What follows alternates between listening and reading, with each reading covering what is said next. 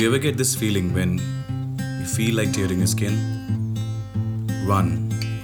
Run so fast that your legs crumble like ash. You are chained with slave balls, and as you drag through life, every step is bruising your ankle. Like a dying star about to meet its fate and collapse to nothingness. I feel that every day.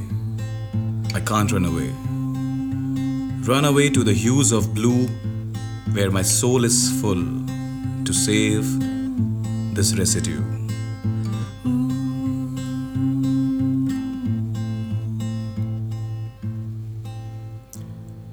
As I take this long journey to paradise, I subconsciously inhale the long overdue smell of dewdrops on leaves that quenches my thirst of nothingness. The journey is long, but my body is already tired by the mundane life. My eyes look out of the window while the whole scene is running in reverse.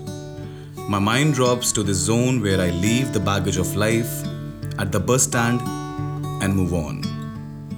I plug in and cancel the noise while I slip into the future tasting every shade of blue.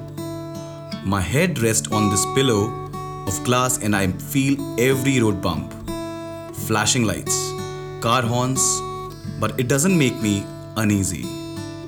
This is not the usual traffic but a card of honor to my great escape.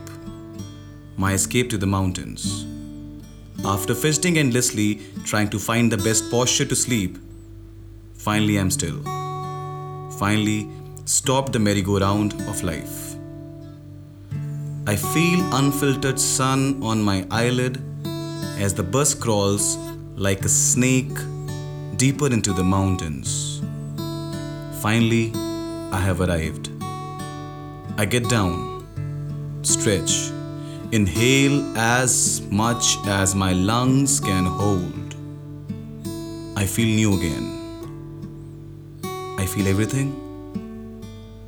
I feel everything.